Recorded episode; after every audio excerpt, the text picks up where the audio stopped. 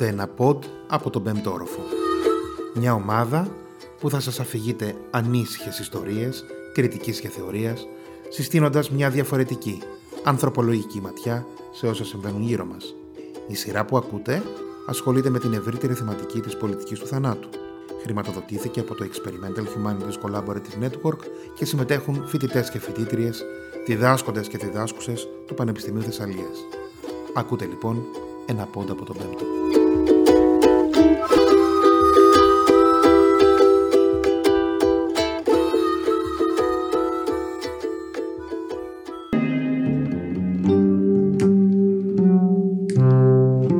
Γεια σας. Ονομάζομαι Μαρία Λαγού και είμαι μεταπτυχιακή φοιτήτρια κοινωνικής ανθρωπολογίας στο τμήμα Ιστορίας, Αρχαιολογίας και Κοινωνικής Ανθρωπολογίας του Πανεπιστημίου Θεσσαλίας και στο podcast αυτό θα ασχοληθούμε με τα νεκρά σώματα του COVID-19. Αυτά που θα συζητήσουμε αποτελούν μέρος της διπλωματικής μου εργασίας, ενώ παρατίθενται και αποσπάσματα από συνεντεύξεις που έγιναν σε συνεργασία με όσους και όσες εργάζονται στις υπηρεσίες ταφής στην ευρύτερη περιοχή της Θεσσαλίας.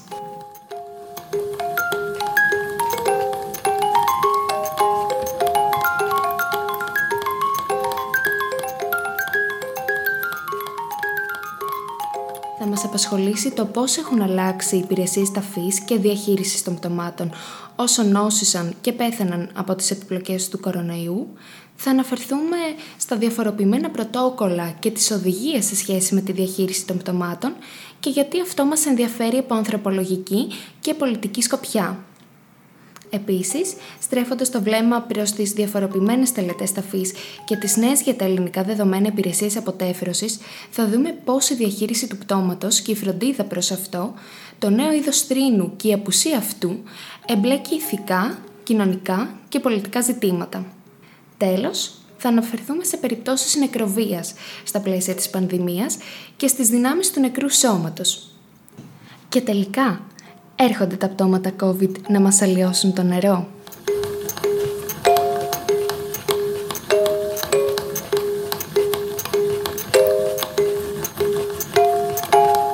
Το Μάρτιο του 2020 και ενώ τα κρούσματα του νέου κορονοϊού άρχισαν να αυξάνονται παγκοσμίως και μαζί με αυτά να εμφανίζονται και οι θάνατοι λόγω του ιού, ο Παγκόσμιος Οργανισμός Υγείας εξέδωσε πρωτόκολλα σε σχέση με τη διαχείριση των πτωμάτων COVID, τα οποία θεωρούνται μολυσματικά και μετά θάνατον. Τόσο οι παγκόσμιες οδηγίες, όσο και αυτές που δόθηκαν σε κάθε χώρα, τονίζουν την ανάγκη της ασφάλειας και της προστασίας της δημόσιας υγείας, με ειδική μέρημνα για όσους και όσες εμπλέκονται στη διαχείριση του νεκρού σώματος. Υπενθυμίζουν ότι οφείλουν να σέβονται τις επιθυμίες του νεκρού και της νεκρής, τις τοπικές συνήθειες και τις τελετές σε σχέση με την ταφή ή την αποτέφρωση.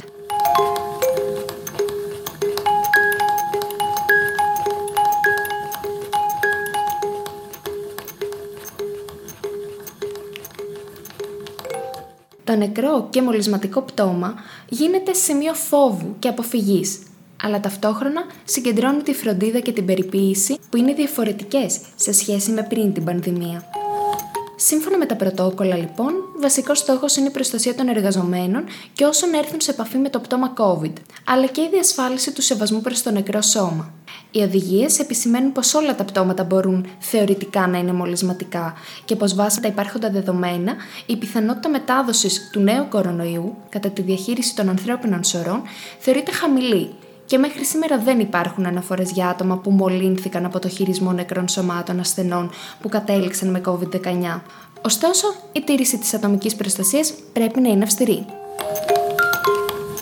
Η νοηματοδότηση του πανδημικού πτώματος της COVID-19 ως μολυσματικού, επικίνδυνου, ως δυνητικά θανατηφόρου θα πρέπει να ειδωθεί και πέρα από τη συζήτηση του βιολογικού υποβάθρου, της βακτηριολογίας και της ιατρικής ανάλυσης του ιού.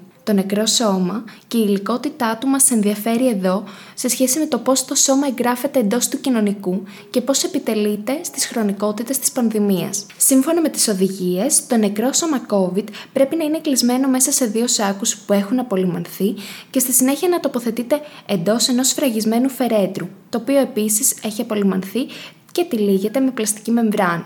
Η αναγνώριση των πτωμάτων γίνεται μέσα από ένα ταμπελάκι που αναγράφει το όνομα του ανθρώπου που πέθανε, καθώς απαγορεύεται να δει κάποιος ή κάποια το πτώμα, καθώς και να το αγγίξει. Χαρακτηριστικά, οι άνθρωποι που εργάζονται στις υπηρεσίες ταφής αναφέρουν πως για τους συγγενείς είναι μια διαδικασία αμφισβήτησης, γιατί πλέον δεν βλέπουν τα πτώματα, καθώς ο σάκος δεν ανοίγεται και έτσι δεν μπορούν να είναι σίγουροι και σίγουρες για το αν ο άνθρωπος που θάβεται ή αποτεφρώνεται είναι σίγουρα το αγαπημένο τους πρόσωπο.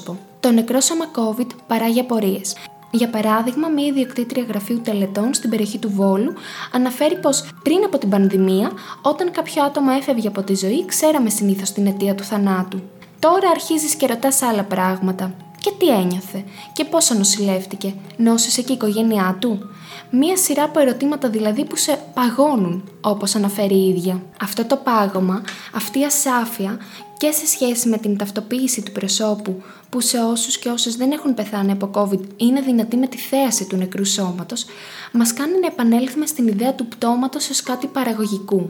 Πρόκειται για ένα σώμα που θέτει στους ζωντανούς το καθήκον για τη φροντίδα του, αλλά και μία βεβαιότητα, μία συνεχόμενη διαδικασία ανανοηματοδότησής του.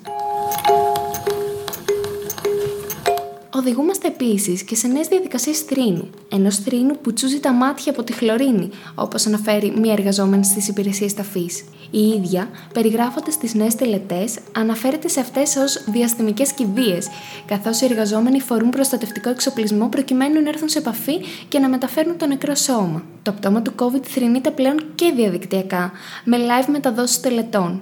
Ένας ιδιοκτήτης γραφείου τελετών στην περιοχή του Βόλου ανέφερε το παράδειγμα μιας οικογένειας που έχασε ένα αγαπημένο της πρόσωπο λόγω κορονοϊού και δεν μπορούσε να παρευρεθεί στην τελετή. Ο ιδιοκτήτης του γραφείου τότε μετέδωσε live την κηδεία προκειμένου να μπορέσει η οικογένεια να την παρακολουθήσει και να θρυνήσει. Το νεκρό σώμα COVID αποσταθεροποιεί επομένως τους μέχρι πρότινο συνηθισμένους τρόπους περιποίησης, αντιμετώπισης, προετοιμασίας, ταφής και θρήνου. Αποσταθεροποιεί όμως και τις συνηθισμένες και κανονιστικές αντιλήψεις για τις πρέπουσες θρησκευτικές τελετές, όπως αυτές επιβάλλονται από την επίσημη θρησκεία της χώρας.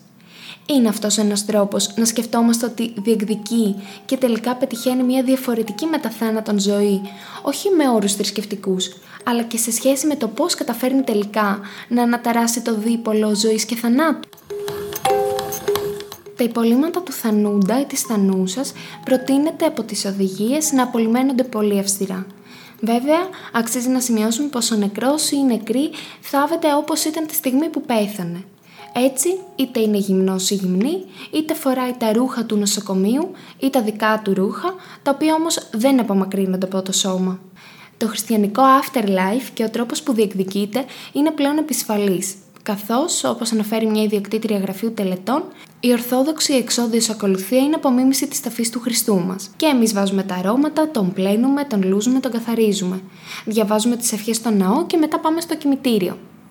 Αυτές τις τελετουργίες και τις μορφές περιποίησης τις μεταμορφώνει το επιδημικό πτώμα. Τα υπολείμματα αυτά που μένουν και ταλανίζουν ακόμα τους ζωντανούς και τις ζωντανές, πλέον πλημμένα, καθαρά ή πεταμένα κάπου μακριά, προκειμένου να μην μολύνουν άλλο, καταλαμβάνουν ένα νέο χώρο, εμπλέκονται σε νέες χρονικότητες. Δεν είναι πλέον μολυσματικά, αλλά ακόμη έχουν τα ίχνη αυτής της πεπερασμένης μολυσματικότητας. Οι δυνάμεις του μολυσματικού πτώματος είναι εμφανείς και σε περιπτώσεις νεκροβίας. Για παράδειγμα, τον Απρίλιο του 2020 στην πόλη Γουαγεκίλ του Εκουαδόρ, πτώματα των θυμάτων του COVID-19 πετάχθηκαν στους δρόμους μαζικά, καθώς τα νοσοκομεία και τα κημητήρια της πόλης ήταν πλήρη. Επίσης, ένα σημαντικό ζήτημα είναι και αυτό των μαζικών ταφών που πραγματοποιήθηκαν σε αρκετές χώρες, όπως είναι οι Ηνωμένες Πολιτείες Αμερικής, η Βραζιλία, το Ιράν. Χαρακτηριστικό και πολύ σημαντικό είναι το παράδειγμα του Hart Island στη Νέα Υόρκη, καθώς έχει μεγάλη ιστορία στην πρακτική αυτή.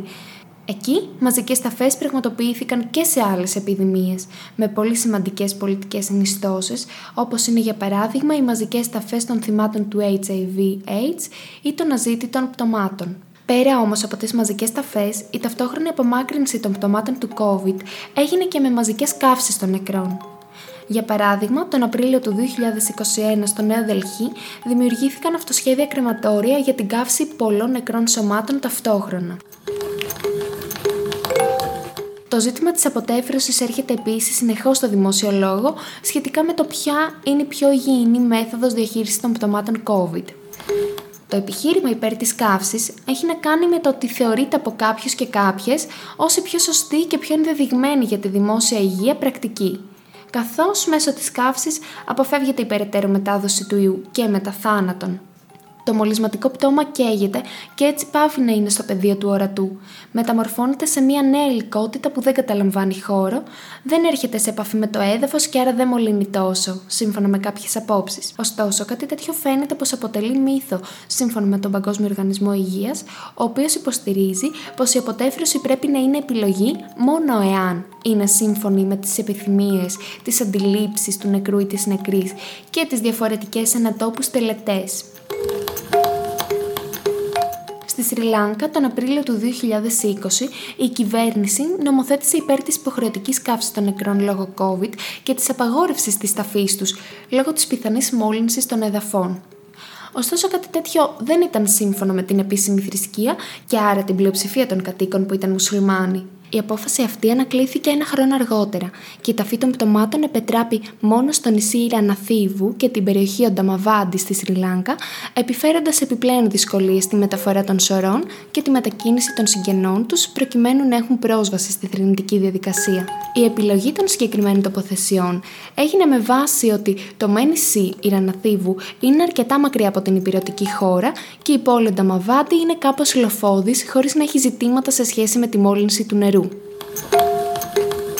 Παρά τους πολλαπλούς και τους αυστηρούς τρόπους προστασίας από τα πτώματα του COVID, τις λίγες ή ανύπαρκτες αναφορές για μόλυνση από αυτά, αλλά και το γεγονός ότι η μόλυνση από τον ιό μέσα από το νερό δεν είναι τόσο πιθανή σύμφωνα με τα επιστημονικά δεδομένα, έχει σημασία να δούμε αυτές τις οδηγίες ως έναν τόπο διαμάχης. Πολλοί και πολλές εργαζόμενοι και εργαζόμενες στα γραφεία τελετών στην περιοχή του Βόλου πιστεύουν ότι οι οδηγίες αυτές έπρεπε να είναι πιο αυστηρές, ενώ άλλοι και άλλες υποστηρίζουν πως είναι αβάσιμε, υπερβολικές και πως έτσι κι αλλιώς έπαιρναν τις οποιασδήποτε προφυλάξεις όταν έρχονταν αντιμέτωποι και αντιμέτωπες με τα πτώματα.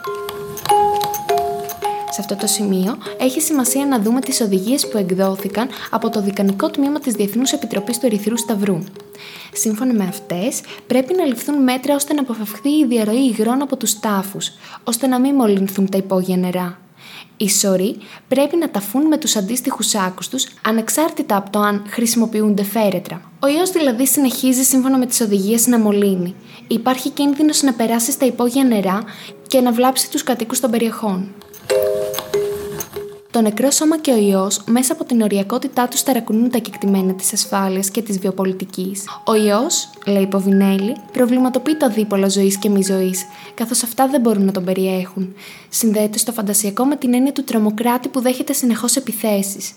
Οι επιθέσεις αυτές, όπως είδαμε, δεν αφορούν μόνο στα ζωντανά, αλλά και τα νεκρά σώματα, η αντίληψη του νεκρού σώματος, όχι ως κάτι σταθερό και συγκεκριμένο, αλλά ως ένα σώμα σε διαδικασία, μας βοηθάει ιδιαίτερα στο πώς σκεφτόμαστε το επιδημικό πτώμα.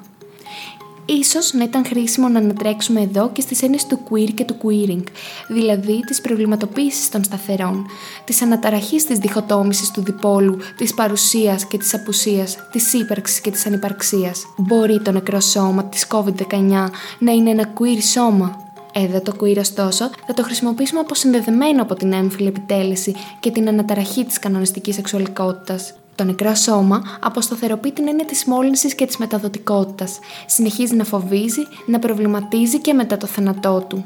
Το νεκρό σώμα της COVID-19 εντάσσεται από τους επίσημους φορείς και τα πρωτόκολλα στα μολυσματικά πτώματα λόγω λοιμόξεων και την χάνει ειδική μεταχείρισης ακριβώς λόγω της πιθανότητάς του να επιφέρει το θάνατο ξανά. Το νεκρό σώμα της πανδημίας είναι φασματικό. Δύσκολο στην κατανόηση και την προσέγγιση. Δεν χωράει εντός των κανονιστικών τρόπων διαχείρισης των νεκρών σωμάτων. Δημιουργεί απορίες, εντάσεις, είναι παραγωγικό όχι μόνο επειδή δημιουργεί νέες υλικότητες, αλλά και επειδή φέρει νέα πολιτικά και κοινωνικά αιτήματα. Δημιουργεί διλήμματα και συγκρούσεις. Είναι ένα σώμα πολιτικό, είναι ένα σώμα εκτός τόπου, αν θέλουμε να παραπέμψουμε και στη Μέρι Ντάγκλα και τον τρόπο με τον οποίο προσεγγίζει εκείνη τη μυαρότητα